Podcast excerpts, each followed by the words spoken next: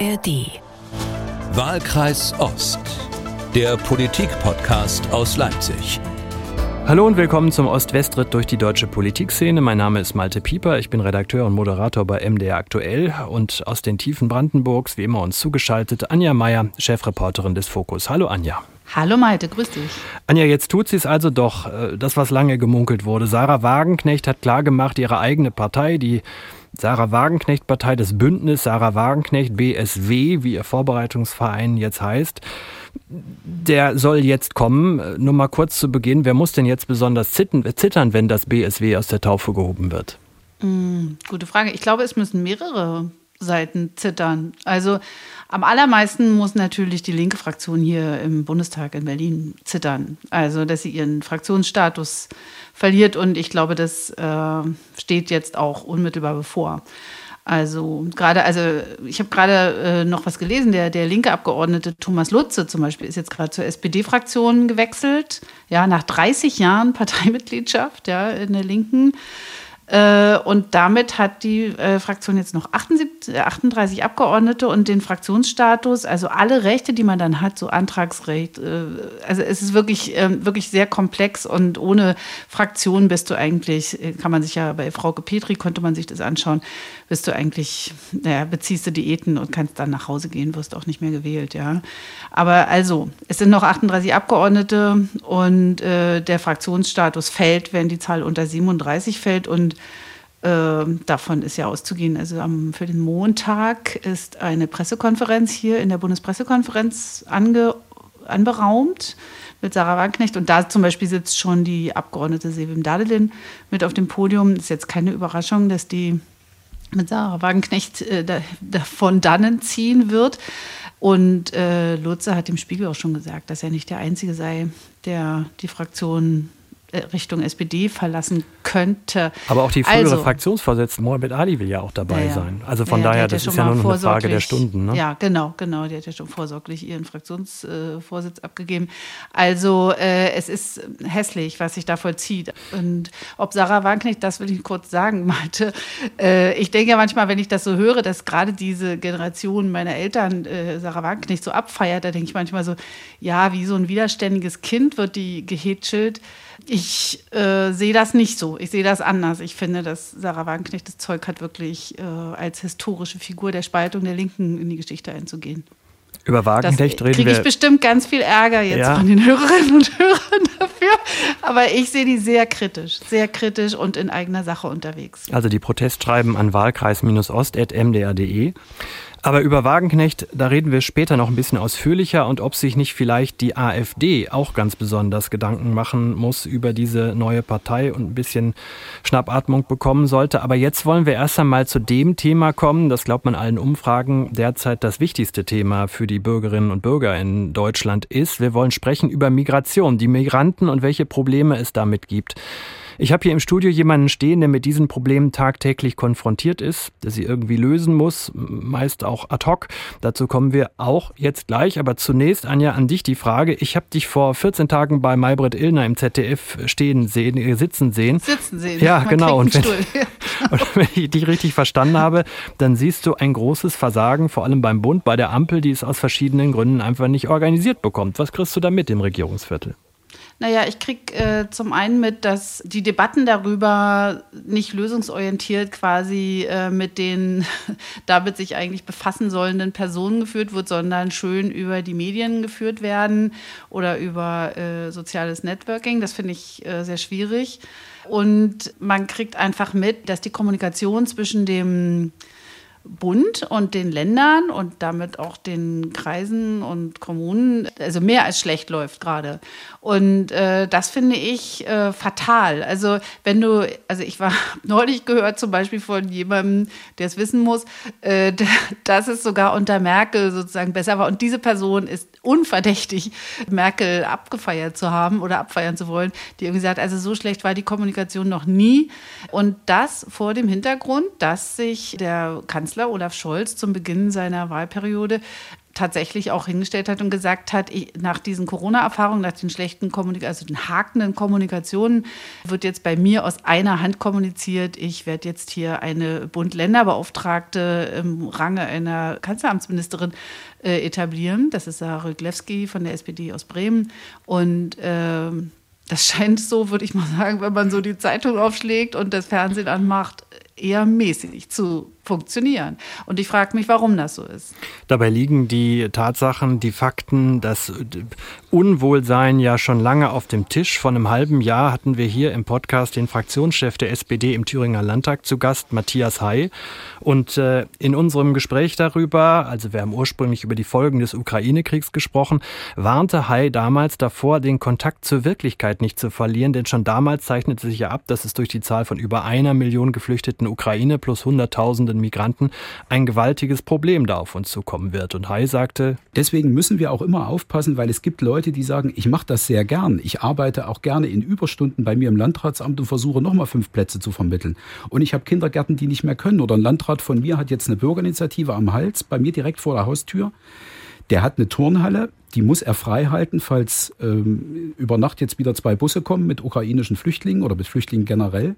Und es gibt aber Leute, die sagen, mein Sohn ist seit einem halben Jahr vom Schulsport ausgeschlossen, der braucht aber die Schulnote.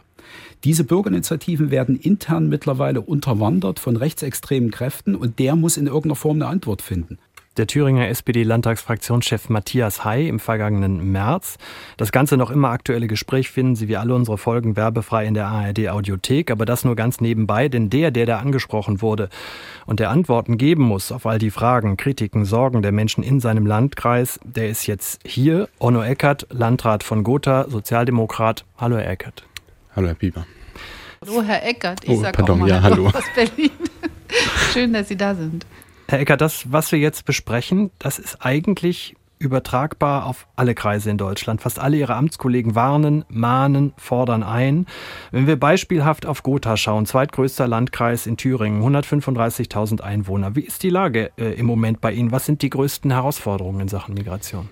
Die größte Herausforderung im Moment ist eigentlich die Kommunikation mit der Landesregierung, weil wir vor einigen Monaten schon signalisiert haben, nämlich im Mai, dass unsere Kapazitäten an Grenzen stoßen, absehbar. Und ähm, dass wir eine kleine Reihe von weiteren Möglichkeiten haben, Menschen auch unterzubringen, aber dafür eben ähm, tatsächlich auch vom Land die Zusage brauchen, dass wir die notwendigen Kosten dafür auch erstattet bekommen.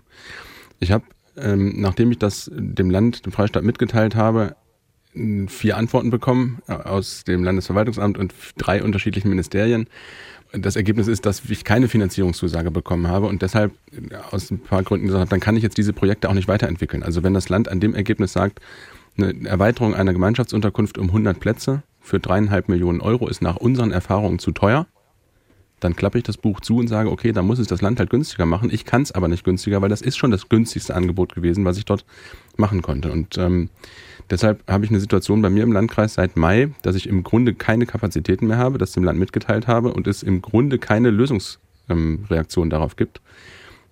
Außer dass mir jetzt mitgeteilt wird, dass ich mit 400 Personen im Soll bin in der Aufnahme und bis zum Jahresende noch mit 900 zu rechnen habe. Aber was machen Sie denn, wenn da so ein, Hai hat es ja gerade beschrieben, so ein Bus jetzt kommt und äh, die Leute stehen da in Gotha auf dem Marktplatz oder in Ordruf oder sonst wo? Also ich bin den handelnden Behörden des Landes dankbar, dass sie diesen Konflikt jetzt nicht zuspitzen weil ich die Situation eben nicht gehabt habe. Sie ist auch ein bisschen eine andere als die Konstellation, als sie zu Beginn des Krieges gegen die Ukraine gewesen ist. Da haben wir eben genau die Sporthallen vorgehalten, weil eben das sehr ungeregelt gewesen ist und weil es auch eine Ad-Hoc-Situation gewesen ist. Also das heißt, jetzt können Sie mehr rechnen mit, äh, weil der Zustrom ungefähr gleichbleibend ist. Das ist zumindest unser Eindruck. Also sicherlich ist das ansteigend, aber er ist nicht so volatil und wir sind nicht mehr in einer Ad-Hoc-Situation. Sie stehen ja mit Ihrer Analyse nicht ganz alleine, wenn man mal bei der Opposition hier in Thüringen nachfragt, beispielsweise bei Chef Stefan Schart, dem migrationspolitischen äh, Sprecher der CDU, dann hört man das Folgende und er ist deshalb sogar schon fast richtig außer Atem. Thüringen lavriert sich seit Monaten durch eine Krise. Täglich erreichen uns neue Hilfsbotschaften, fehlende Baugenehmigungen, Überbelegung etc. Und das kann so nicht bleiben. Und hier erwarten wir Rezepte. Und wir erwarten auch, dass die Landesregierung ihre Arbeit tut. Wenn ich ihn richtig verstehe, ist das nicht weit weg von Ihrer Analyse, korrekt? Dem kann ich jedenfalls nicht widersprechen, ja. So, jetzt ist aber der Vorteil von Ihnen gegenüber von Herrn Schardt, äh, Ihre Genossen regieren in Erfurt mit in einer rot-rot-grünen Regierung. Sie haben ja auf der Kurzwahltaste. Umso mehr frage ich mich dann, warum funktioniert es nicht? Sie müssen doch nur da anrufen und dann müssen die die grünen Kollegen anrufen und dann macht man was. Oder ist das zu einfach gedacht? Ich glaube, Sie haben die Antwort damit schon vorweggenommen. Ähm, in der Theorie habe ich mir das auch so vorgestellt und gebe auch die Hoffnung nicht auf, dass es tatsächlich auch so funktioniert. Also natürlich äh, ist es so, dass wir an der einen oder anderen Stelle auch einen kurzen Draht ähm, in die Landesregierung haben, nicht nur zu den eigenen Parteifreunden, sondern auch äh, zu anderen äh, Akteuren in der Landesregierung aus den anderen Koalitionsparteien. Das gilt nach, meiner Ein nach meinem Eindruck auch nicht nur für die sozialdemokratischen Landrätinnen und Landräte, sondern auch für die für die Schwarzen und Parteilosen. Aber es gibt ganz offensichtlich eine unterschiedliche Einschätzung zu der Frage, wer welches Problem zu lösen hat. Und es gibt möglicherweise bei der zuständigen Ministerin auch eine andere Einschätzung, ob sie die Probleme löst, als dass wir das ähm, als Landkreise äh, wahrnehmen, ob es eine, tatsächlich eine Problemlösung gibt. Was bedeutet das? Also Sie haben das gerade so umschrieben, äh, zuständige Ministerin hat eine andere Auffassung. Was, äh, was meinen Sie damit? Naja, vielleicht muss ich es einfach noch mal ein bisschen äh, deutlicher formulieren. Ähm, es gibt einen Eindruck, und da komme ich jetzt quasi gerade frisch aus dem Präsidium des Landkreistages, wo, die mir auch noch mal mit auf den Weg gegeben haben, in der Kommunikation da auch klar zu sein, auch in meiner äh, Funktion als Vizepräsident des Thüringischen Landkreistages. Wir haben eine Erwartungshaltung formuliert. Auch die sozialdemokratischen Landräte und der Oberbürgermeister der Stadt Erfurt haben eine Erwartungshaltung äh, formuliert, dass nämlich Lösungen geschaffen werden.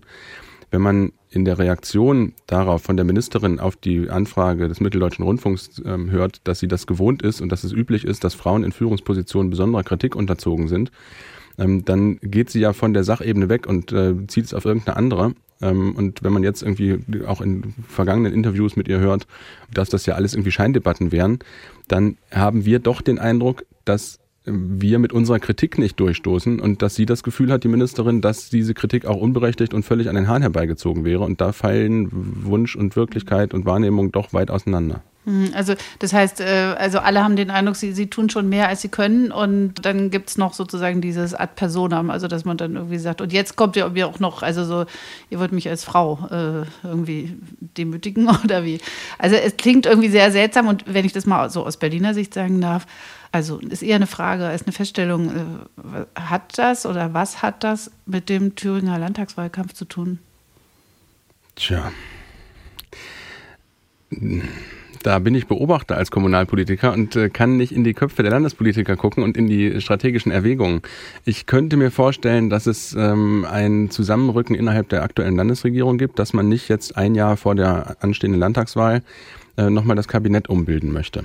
Mhm, äh, und dass man deshalb eben äh, diese Personalentscheidung, die Anfang diesen Jahres getroffen ist, auch nicht in Frage stellen möchte. Aber es, ich vergleiche das manchmal ein bisschen mit der Frage des Bundestrainers. Hansi Flick ist ein ähm, anerkannter Fußballlehrer, hat aber als Bundestrainer nicht funktioniert. Und der DFB musste das offensichtlich einsehen und hat eine Entscheidung getroffen. Die war vielleicht schmerzhaft, aber die war auf jeden Fall auch wirksam. Und ich denke, das ist ein ganz kleines bisschen vergleichbar.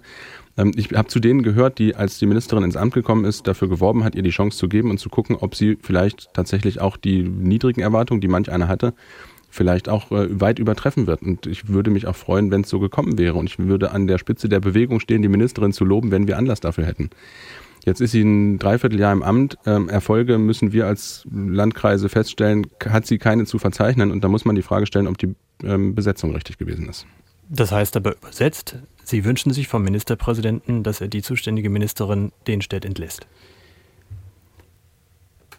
Wie die Landesregierung damit umgeht, muss die Landesregierung selber entscheiden. Ich stelle fest, dass die Ministerin ihre Aufgaben nicht erfüllt. Ähm, ich könnte mir auch vorstellen, das war ja auch das sozialdemokratische Papier, dass es ähm, Instrumente geben kann, die die Aufgabenverteilung innerhalb der Landesregierung ähm, anders regelt, um diese Dinge auszugleichen und am Ende doch zu einer erfolgreichen Politik zu kommen. Also ich muss das jetzt nicht an der Person der, der Ministerin festmachen. Am Ende geht es uns darum, dass wir belastbare Antworten brauchen und die kriegen wir im Moment nicht. Jetzt trete ich mal einen Schritt zurück und als jemand, der in äh, Leipzig wohnt, also nicht in äh, Thüringen, äh, kann ich das von außen betrachten, genauso wie Anja die Frage aus Berlin stellte. Wir haben das für viele Menschen wichtigste Problem im Moment und in diesem Freistaat äh, kriegt man sich in die Haare an äh, Zuständigkeiten. Äh, man äh, stellt nicht genügend Geld zur Ver Verfügung, um Probleme zu lösen. Man hatte zwischendurch auch schon in der Landesaufnahmeeinrichtung in Suhl, wenn ich richtig weiß, eine Überbelegung, die eigentlich gar nicht möglich äh, gewesen wäre, weil man nicht vorgesorgt hat. Was sagen Sie denn eigentlich Bürgern, die zu Ihnen kommen und sagen, Entschuldigung, aber das ist doch einfach nur ein Arbeits-, äh, ein Armutszeugnis. Ihr macht euren Job nicht vernünftig. Kann man das jemand erklären? Das fällt auf jeden Fall schwer. Ähm, auch insofern, weil ich überzeugt davon bin, dass wir in der Lage sind, durchaus auch weitere Unterkunftskapazitäten zu schaffen. Ähm, das, für den Landkreis Gotha weiß ich, dass es so ist. Wir könnten die Unterkunftskapazität, ich würde mal, hm, äh, ohne dass es ganz belastbar ist, sicherlich guten Gewissens verdoppeln können. Aber ich muss eben die Frage auch stellen, wie kriege ich diese Aufgabe finanziert? Weil der Landkreis hat nur, oder die Landkreise insgesamt haben nur im Grunde zwei Finanzierungsmöglichkeiten. Das sind die Zuweisungen des Landes und es ist die Kreisumlage. Das heißt, das sind die Gelder, die wir den kreisangehörigen Städten und Gemeinden quasi aus der Tasche ziehen. Das ist das Finanzierungssystem, so sind die Spielregeln, haben sich auch alle darauf eingestellt, das ist auch in Ordnung. Wenn wir Aufgaben für die Gemeinden wahrnehmen, wovon die Gemeinden profitieren, dann ist es auch logisch, dass dafür quasi auch gemeindliches Geld genutzt wird.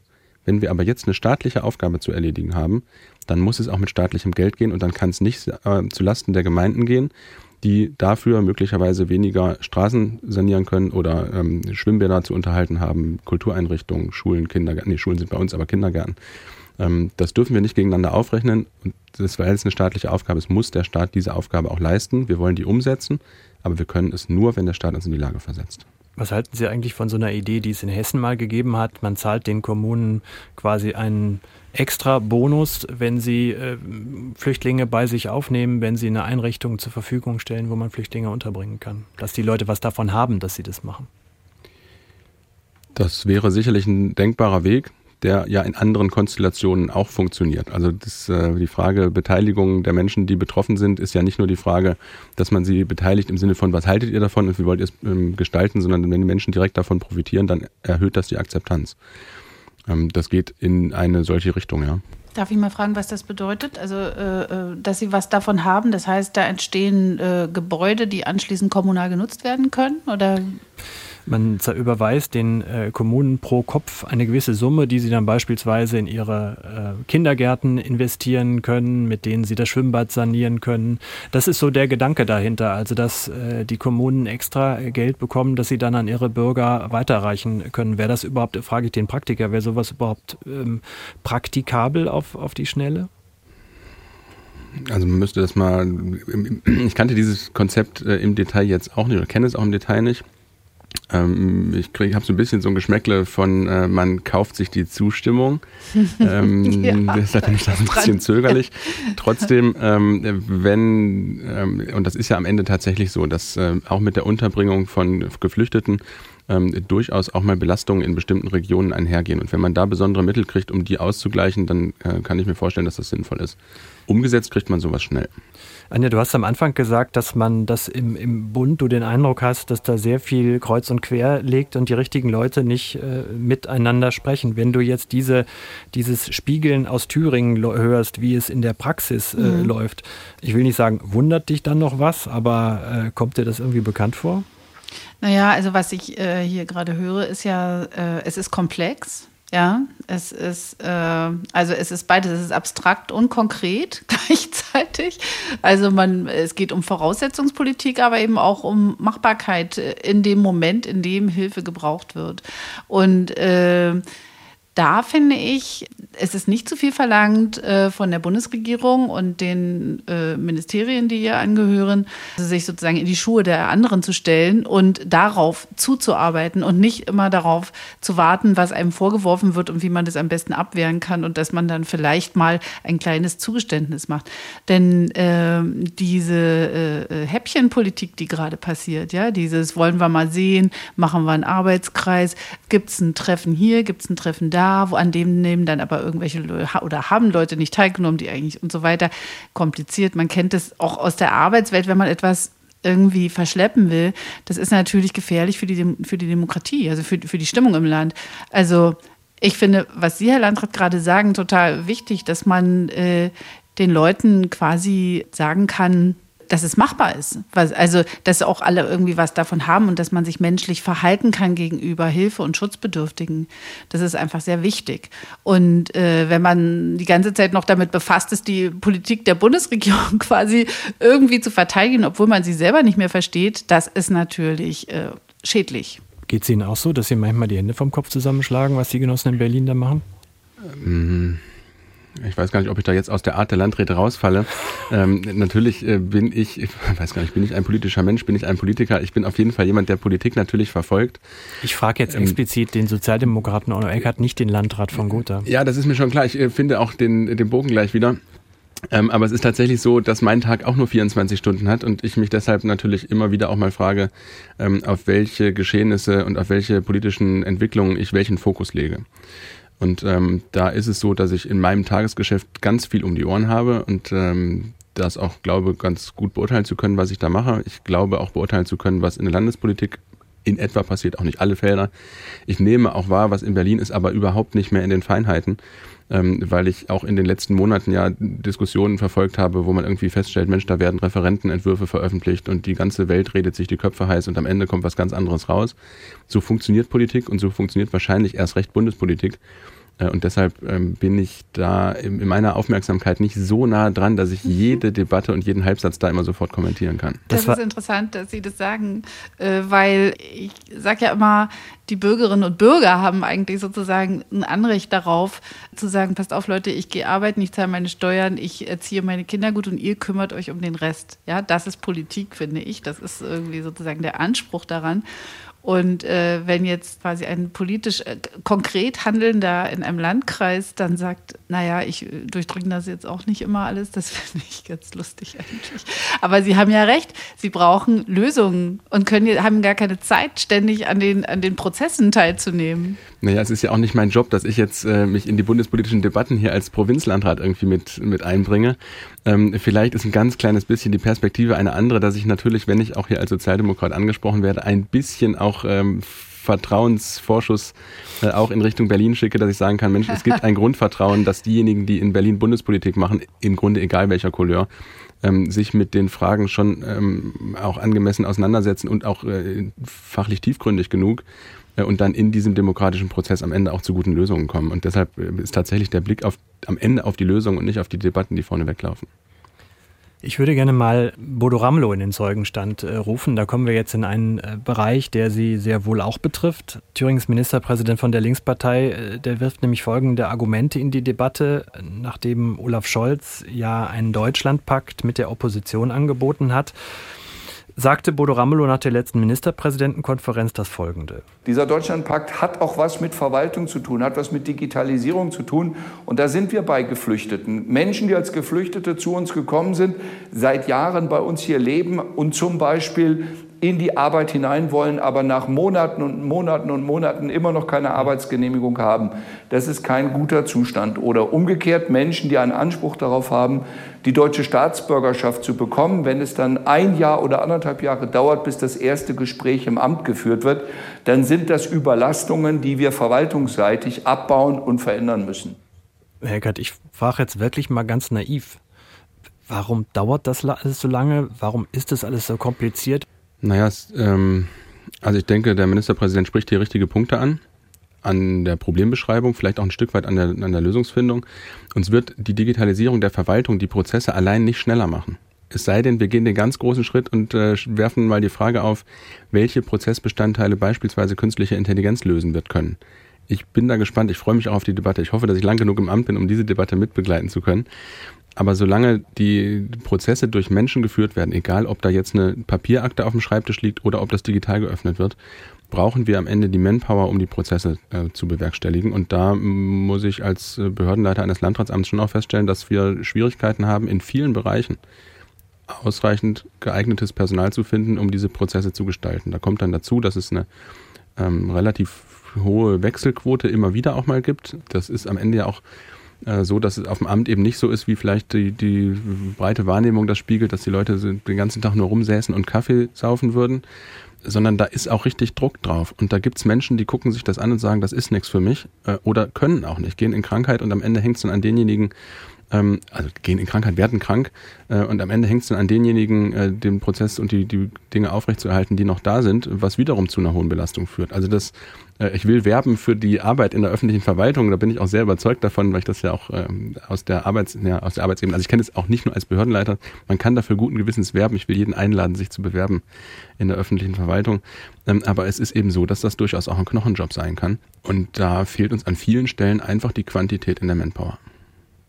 Aber Sie ziehen mir gerade den Zahn, den ich immer äh, so im Hinterkopf habe, äh, in dem Moment, wo Sie die Papierakte nicht mehr von rechts nach links äh, tragen und nicht mehr entscheiden, ob Sie die Akte heute auf den Umlaufwagen legen oder erst morgen, äh, sondern alles schön digital vor sich hin funktioniert mit drei Klicks, dass es auch nicht schneller geht.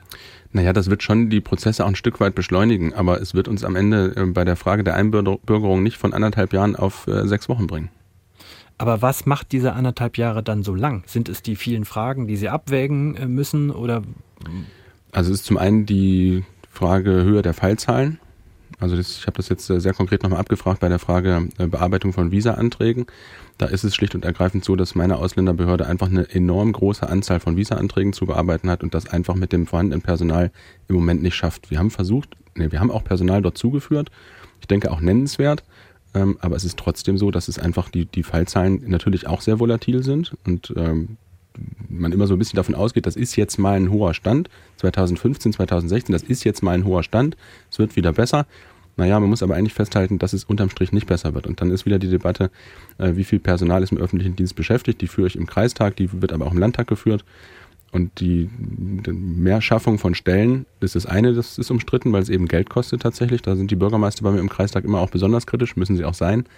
Aber das ist nicht so ganz einfach und äh, am Ende die Stelle ist das eine, aber sie muss auch besetzt werden und das wir beim anderen. Ich habe auch äh, Freunde, die in der öffentlichen Verwaltung arbeiten und ich kann das bestätigen. Das ist ähm, einerseits extrem befriedigend, weil man wirklich was bewegt, also und tatsächlich sozusagen die Menschen, die es betrifft, auch zum Teil kennt und sieht. Äh, also von, von Straßenbau bis äh, Standesamt sozusagen.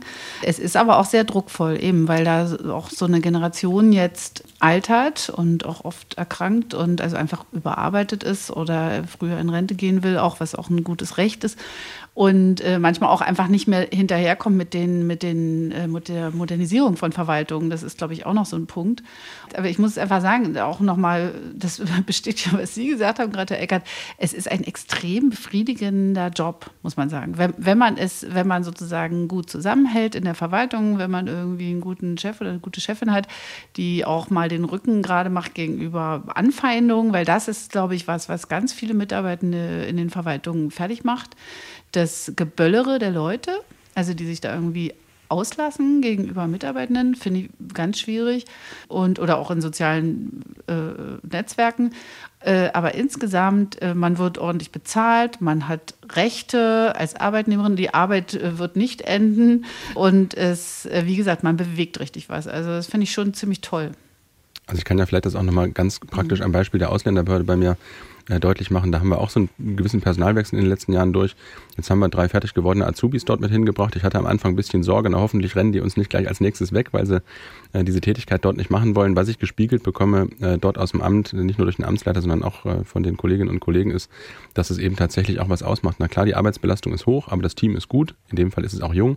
Äh, aber das ist eine richtig gut motivierende Arbeit. Und es gibt dann eben noch einen Punkt, weil ja immer die These ist, dass das alles so fürchterlich ist, mit den renitenten Ausländern zu arbeiten was ich durchaus auch in einem Gespräch mit einem Kollegen aus der Ausländerbehörde mal hatte, als Problemschilderung, wo ich dann auch sage, naja, aber ähm, du hast doch nicht nur Problemfälle. Und guckt er mich an und sagt, nö, ich habe auch die, wo es schön ist, da freue ich mich auch, wenn die kommen. Und das ist so ein bisschen die, die Schwierigkeit in der Wahrnehmung, eben nicht nur die Problemfälle wahrzunehmen, sondern eben genau auch das, was Sie gerade beschrieben haben, äh, die Fälle, wo es, wo es gut funktioniert und wo es auch kooperativ gut funktioniert und wo man auch sieht, dass es auch äh, fruchtbringende Arbeit ist. Ich würde gerne noch mal eine Lösung äh, bei Ihnen abfragen, ob das praktikabel funktionieren kann oder nicht, die auch bei besagter Minister Ministerpräsidentenkonferenz und nicht nur da, vor allen Dingen von Mitte rechts immer vor sich hergetragen wird, äh, nehmt den Leuten, den Ausländern, den Asylbewerbern das Bargeld weg. Hören wir mal Sachsens Ministerpräsident Michael Kretschmer. 16 Länder sind sich einig, dass wir Bezahlkarten brauchen. Einmal, dass weniger mit Bargeld agiert wird und auch damit die Möglichkeit, Geld zurück in die Herkunftsländer zu überweisen, abnimmt. Zweitens, dass es unbürokratischer wird, für die Kommunen einfacher wird. Dafür brauchen wir die rechtlichen Bedingungen, die muss der Bund schaffen. Onno Eckert, Landrat äh, von Gotha. Wir haben eben schon mal über Digitalisierung gesprochen, wir haben über lange Prozesse äh, gesprochen. Wenn jetzt die Ministerpräsidenten befinden, dass sie möglichst schnell eine Bezahlkarte haben, ähm, erstens äh, ist es in überschaubarer Zeit praktikabel, zweitens, wann kann das Ding laufen und drittens, ist das überhaupt eine gute Idee? Also ich denke, es ist ein schönes Beispiel dafür, dass eben Lösungen, die in der Vergangenheit nicht funktioniert haben, mit äh, modernen technischen Hilfsmitteln vielleicht doch funktionieren können. Ob sie dann funktionieren, werden wir sehen. Also ich äh, bleibe, ich für mich als einzelne Person einen Hauch von skeptisch, ob wir äh, mit diesen Bezahlkarten genau das erreichen, was wir auch erreichen wollen. Weil wenn Menschen ein Bedürfnis nach Geld haben, dann äh, werden sie auch mit Bezahlkarten Möglichkeiten finden, um ähm, den eingetauschten Warenwert wieder zu Geld zu machen. Deshalb ähm, bin ich etwas zurückhaltend mit meinem Optimismus, ob Bezahlkarten jetzt ähm, wirklich äh, alle unsere Probleme lösen. Ähm, trotzdem, wenn die These zutreffend ist, ähm, dass eben ein wie auch immer großer Anteil der Sozialleistungen tatsächlich äh, quasi als ähm, als Aufbauhilfe irgendwo in andere Länder äh, überwiesen wird, dann sollten wir uns fragen, ob das richtig ist und ob wir das äh, unterbinden oder jedenfalls erschweren wollen. Und das ist in der Vergangenheit gab es ja auch dann mit Wertgutscheinen, wo dann irgendwelche Zettel in irgendwelchen Supermärkten abgegeben worden sind, die dann irgendwie wäschekörbeweise wieder irgendwo auf die Ämter getragen worden, dann händisch gezählt worden sind. Das konnte nicht funktionieren und das war auch nicht effizient.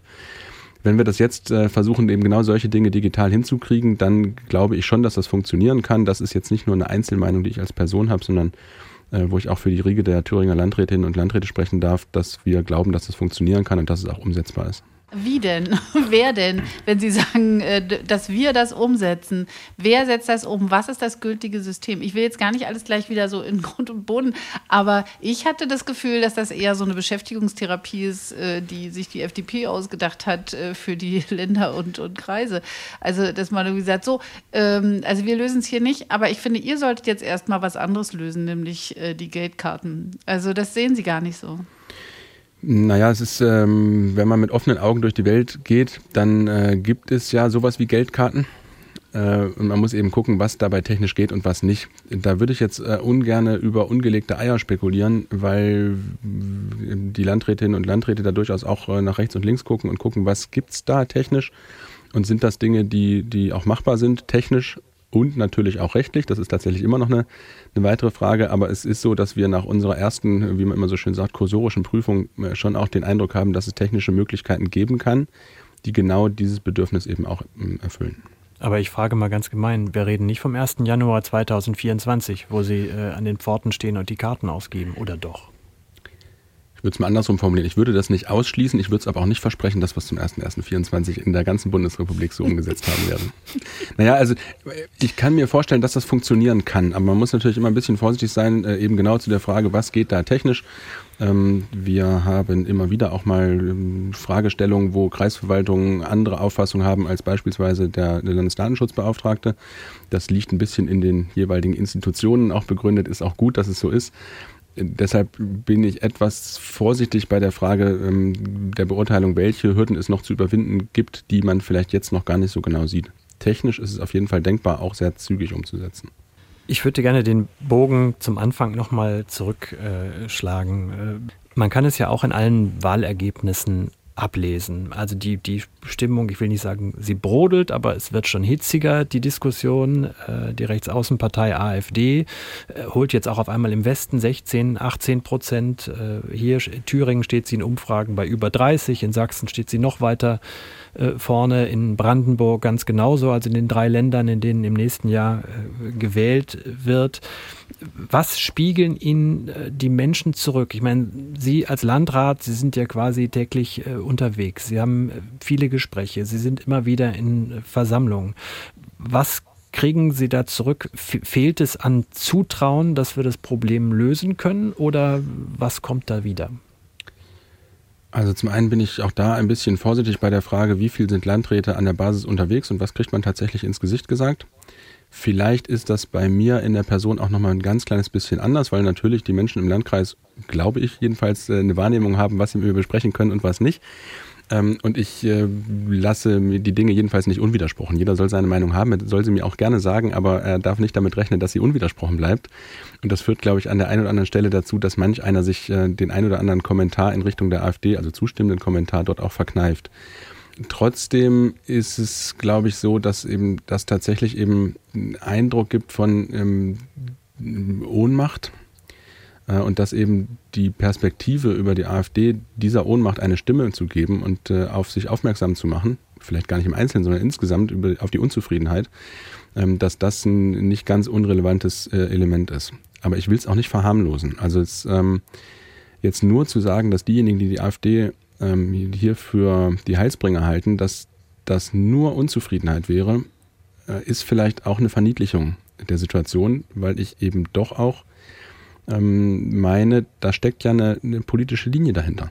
Nämlich nicht integrativ tätig zu sein und nicht ausgleichend äh, nach Lösungen zu schaffen, sondern konfrontativ äh, und eher mit einer ausgrenzenden äh, Politik. Und äh, da gibt es durchaus auch den einen oder anderen, der sich bekennt, ob äh, öffentlich oder in der Wahlkabine, die AfD zu wählen, der eben genau das möchte. Und das ist die Frage, die sich, denke ich, auch stellt und die wir vielleicht auch deutlicher machen müssen, dass wir uns die Frage stellen müssen, ob wir Ausgrenzung wollen, ob wir wir gegen die machen oder die gegen uns oder ob wir sagen, wir leben in einer gemeinsamen Gesellschaft und müssen auch für alle Beteiligten in dieser Gesellschaft vernünftige Lösungen schaffen. Wie meinen Sie das? Also meinen Sie jetzt äh, mehr Dialog, meinen Sie mehr praktische, also äh, Abstimmungen in Kreistagen? Also äh, naja, ich, ähm, Weil was Sie jetzt gesagt haben, da, da, kann man ja nur nicken, aber was bedeutet das tatsächlich im Umgang mit der AfD? Also wir haben ja äh, bei dem Blick auf die Frage, dürfen Migranten hier arbeiten, auch in den letzten Monaten oder in den letzten Jahren durchaus einen Wandel festzustellen. Das liegt vielleicht an der Arbeitsmarktsituation insgesamt, aber es gibt einen Wandel von, ähm, die nehmen uns die Arbeitsplätze weg, hinzu, wir müssen die verpflichten zu arbeiten. Die dürfen hier nicht auf unsere Tasche leben, sondern die müssen arbeiten. Ähm, und das ist eine Frage, die wird mit Blick auf die Flüchtlinge nochmal, also auch relativ offen diskutiert. Die nehme ich aber auch wahr bei der Frage, was ist denn mit den ganzen, die auf dem Bürgergeld sich zu Hause ausruhen? Und ich erlebe manch einen, der selber auch ähm, vielleicht äh, mit Schwierigkeiten äh, unterwegs ist und am Rande der Gesellschaft steht sozial. Und der sagt, na, ich will jetzt die AfD. Und zu der Frage, es könnte aber sein, dass die versuchen wollen, dich zur Arbeit zu zwingen. Das ist ein, ein, äh, Dilemma, was die Leute, manch einer nicht in der Wahrnehmung hat. Aber das ist eben das, was ich meine mit wir gegen die. Und mhm. das eben die Frage ist, wer sind denn das wir und wer sind denn die? Und äh, bei denjenigen, die die AfD hier supporten, ist, glaube ich, manch einer dabei, der glaubt, dass er zum wir der AfD gehören würde, tatsächlich aber in der Perspektive oder in einer Umsetzung auf einmal auf der Seite bei die stünde. Und das ist, glaube ich, die Konstellation, die eben nicht sozialer Frieden ist und alle mit, äh, mit einzubinden und mitzunehmen. Und das ist, äh, ja, das ist das, was ich meine mit, äh, der, mit der ganz grundsätzlichen Frage, ob wir wir gegen die wollen oder gemeinsame Verantwortung für die gesamte Gesellschaft. Ich habe ein Interview mit Ihnen äh, im Ohr, was ich glaube, zwei Monate äh, her ist, lief bei MDR aktuell. Da ging es um die äh, klassische Frage, ähm, wenn Sie im Kreistag sitzen und die AfD-Abgeordneten legen Ihnen, einen, legen Ihnen einen Antrag vor, äh, ob Sie gleich das Ding nehmen, in den Schredder werfen und sagen, äh, mit denen stimmen wir nicht zusammen ab, deren Anträge nehmen wir nicht. Wenn ich Sie richtig verstanden habe, äh, sagen Sie, es kommt auf den Einzelfall an. Das äh, würde ich auch so wiederholen, ja. Warum? Weil ich bei aller persönlichen, persönlicher klarer Position ähm, zum Agieren und zu den Inhalten der AfD trotzdem meine, dass wenn wir aus der Mitte meines Kreistages Anträge haben, dann sollten wir uns die auch inhaltlich angucken. Letzte Frage zu dem Bereich. Äh, Matthias Heide, SPD-Fraktionschef, sagte am Anfang, wir haben dann hier Bürgerinitiativen stehen, die werden inzwischen gezielt von rechts außen unterwandert. Gibt es dieses Problem noch? Sehen Sie das Problem, dass äh, sich auch in Thüringen eben rechts außen so organisiert, um in die breite Gesellschaft reinzukommen und Stimmung zu machen? Ähm, ich will Matthias Haider nicht widersprechen. Ähm, ich weiß aber auch nicht, ich persönlich habe keine Anhaltspunkte, ob es ein strategisches Unterwandern gibt. Ich will das nicht ausschließen, ich kann mir vorstellen, dass es so ist.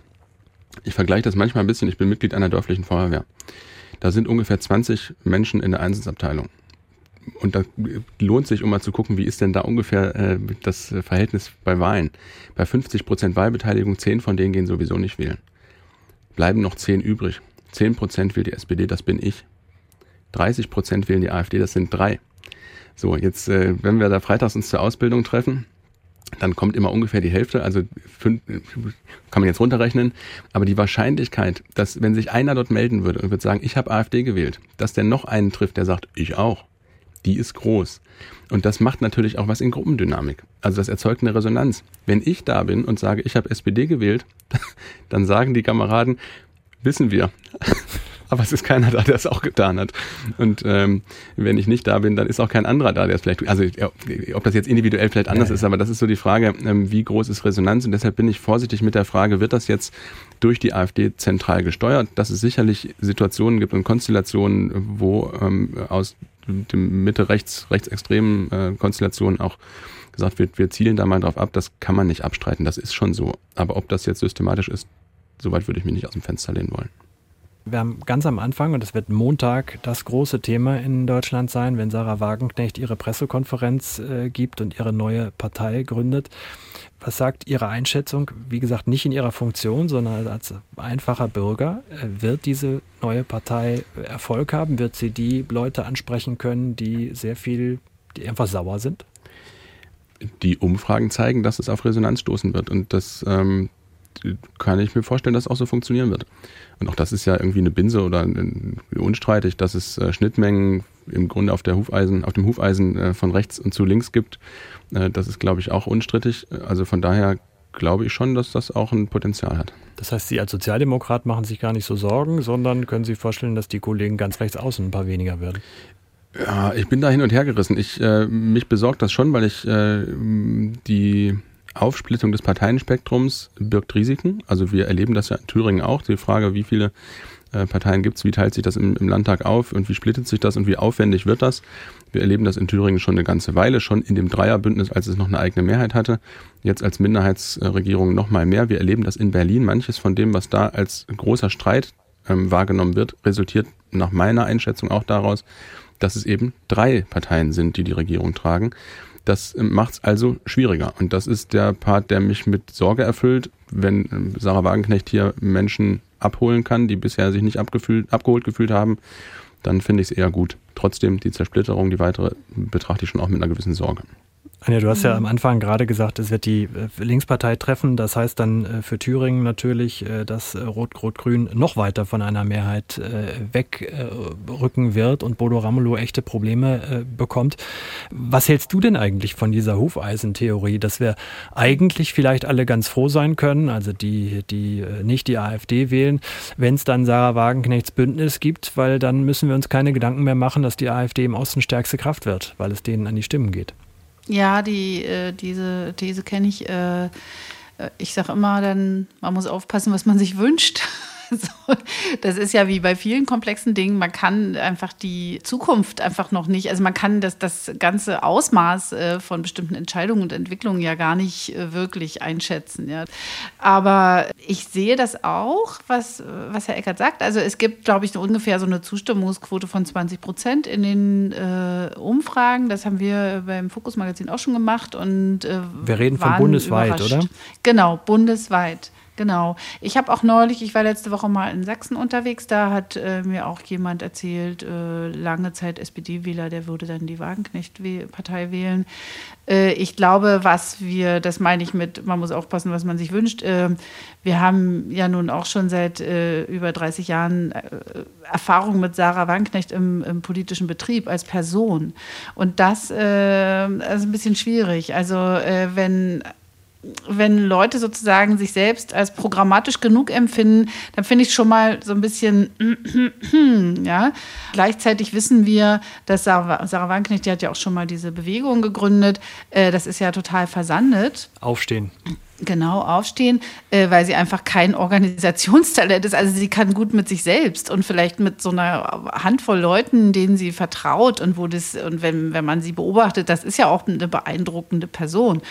Aber ob sie tatsächlich äh, eine Partei beisammenhalten kann, also sie hat ja auch selber schon gesagt, sie sei irgendwie gesundheitlich angekratzt, sagen wir mal so, hat sich wieder ganz gut gefangen. Aber äh, das ist ein wirklich, also ist jetzt ein bisschen flapsig, aber so ein krasser Job. Also wirklich, das musst du, das musst du auch körperlich äh, gut aushalten.